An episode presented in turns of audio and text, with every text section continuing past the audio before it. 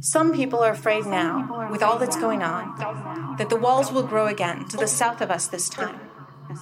There are those who are in favor, saying it is such a tiny border we need to close, a totally different situation. But others say that if they rise, they won't just keep out the Guatemaltecos and Catrachos, but will continue all the, along the coasts until they meet the impenetrable walls in the north. Then we'll be the ones shut in and quarantined from the world.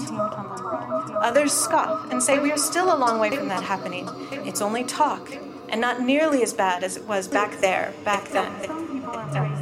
Some still pl- pray to the walls in the north, rogando that algún día they will fall away and we will find a healed land within. Maybe a healed people too, although as time passes, that idea is fading.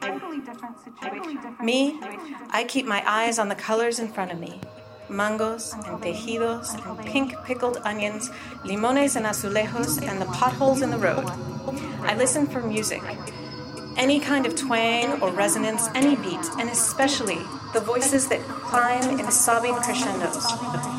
I trail my fingertips along the stone and concrete of buildings, knowing I could be caught at any breath, trapped for the rest of my life between one imagined country and another.